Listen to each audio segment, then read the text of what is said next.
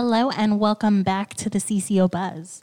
As we enter Q4, it's a bit crazy to think about how time has flown, not just for the year, but also all the changes over the past few years as a society and in regards to the market.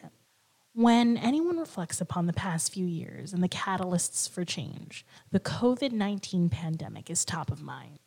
In my opinion, the market's fluidity and society's nimble approach to the pandemic should be the definition of transformative. While we're still in a pandemic and adjusting to the new normal, so is the industry. Today, we're joined by senior compliance consultant Janice Powell to discuss a hot topic supervision in a pandemic and post pandemic world, which also happens to be the title of her latest article and the session she will be presenting at at the National Society of Compliance Professionals, or NSCP's, annual conference later this month. So, Janice, in your opinion, how has the pandemic transformed the path to the future?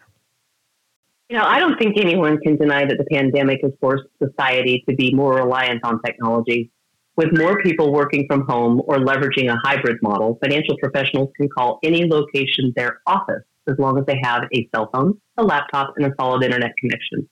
Firms and financial professionals were forced to adopt technology and new ways to conduct business out of pure need as there was no end in sight for the pandemic.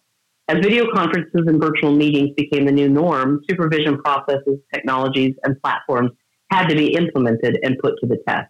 With such sudden and drastic changes came some relief from regulatory agencies, but it soon is set to expire. Learning and adapting to this environment provides agencies like FINRA to focus their efforts on supervisory enhancements in the modern digital era. In fact, there are a couple of proposals in the comment period focused on providing an evergreen solution to keep up with the technology and a modern way of conducting business. The first proposal seeks to amend the definition of Office of Supervisory Jurisdiction, or OSJ, it is commonly referred to, while the second one introduces a remote inspections pilot program to take advantage of widespread advancements in and the adoption of technology. I guess I can't be surprised. Technology evolves so quickly, and the more we implement it into our lives, the more information we share. Thus, we are vulnerable for risk or fraud. With the rate at which technology evolves, regulations really haven't been able to shift, adapt, and develop at the same rate. But these proposals, do you mind explaining how they'll impact broker dealers? Not at all.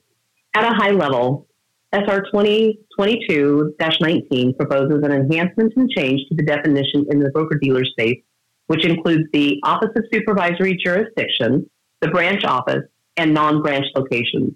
OSJs are designed to supervise financial professionals in their sales activities to ensure these activities are conducted in a manner consistent with rules and regulations, including the firm's own policies and procedures.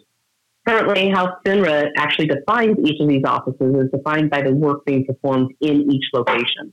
The proposed rule change would align FINRA's definition of an OSJ and the classification of a location that supervises non branch locations with an existing residential exclusion that would treat private residences where an associated person is engaging in specific supervisory activities as a non branch location, and that would require periodic inspections no greater than once every three years instead of the annual requirement as required for OSJs.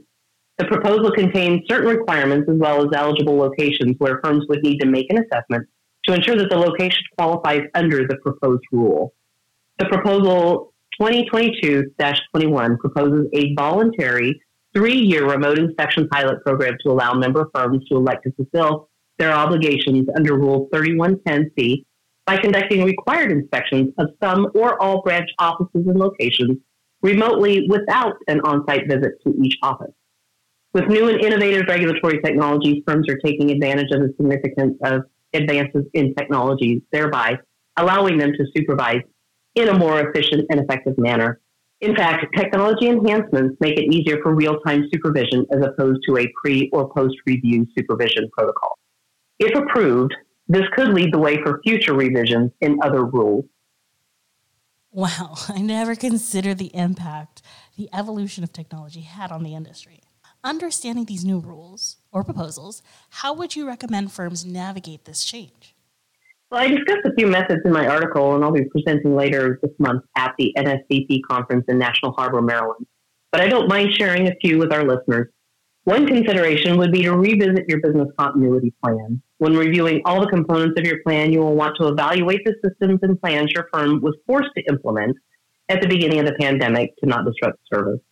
Upon review, you will also want to ensure that these protocols are regularly tested as well. Also, firms should ensure that all changes are documented, like within policies and procedures, even if there were temporary nuances to mitigate risk. Accurate documentation will also assist regulators in understanding the timeline and better understanding the firm's WSPs that were in place during the pandemic. But those are only a few considerations. If listeners would like more insight, I invite them to check out our latest risk management update. Or better yet, if you're in the area, you should attend the NSCP annual conference later this month. I don't think I've ever heard a better teaser, Janice. You heard it here first, listeners. To catch Janice and our CEO, Michelle Jacko, share their insight on the industry, they'll both be speaking at NSCP's national conference later this month. Michelle will be discussing change management, while Janice will be a featured panelist at Supervision in a Pandemic and Post Pandemic World session. Janice, before we go, is there anything else you'd like to add? Yeah, one more important component of supervision is to understand what works, what doesn't work, and maintain the flexibility to change directions when needed. Being able to pivot is vital to a program. The team at Core Compliance can assist firms with developing WSPs and supervisory structures. For assistance or more information about our services, please contact us at info at corecls.com at 619-278-0020 or visit us at www.corecls.com for more information. Well, that's it for this week's episode. If you'd like additional information, please check out our website at www.corecls.com. You can also follow us on Facebook, LinkedIn, or Twitter at Core CLS. Thank you, and we hope you tune in to next week's episode of the CCO Buzz.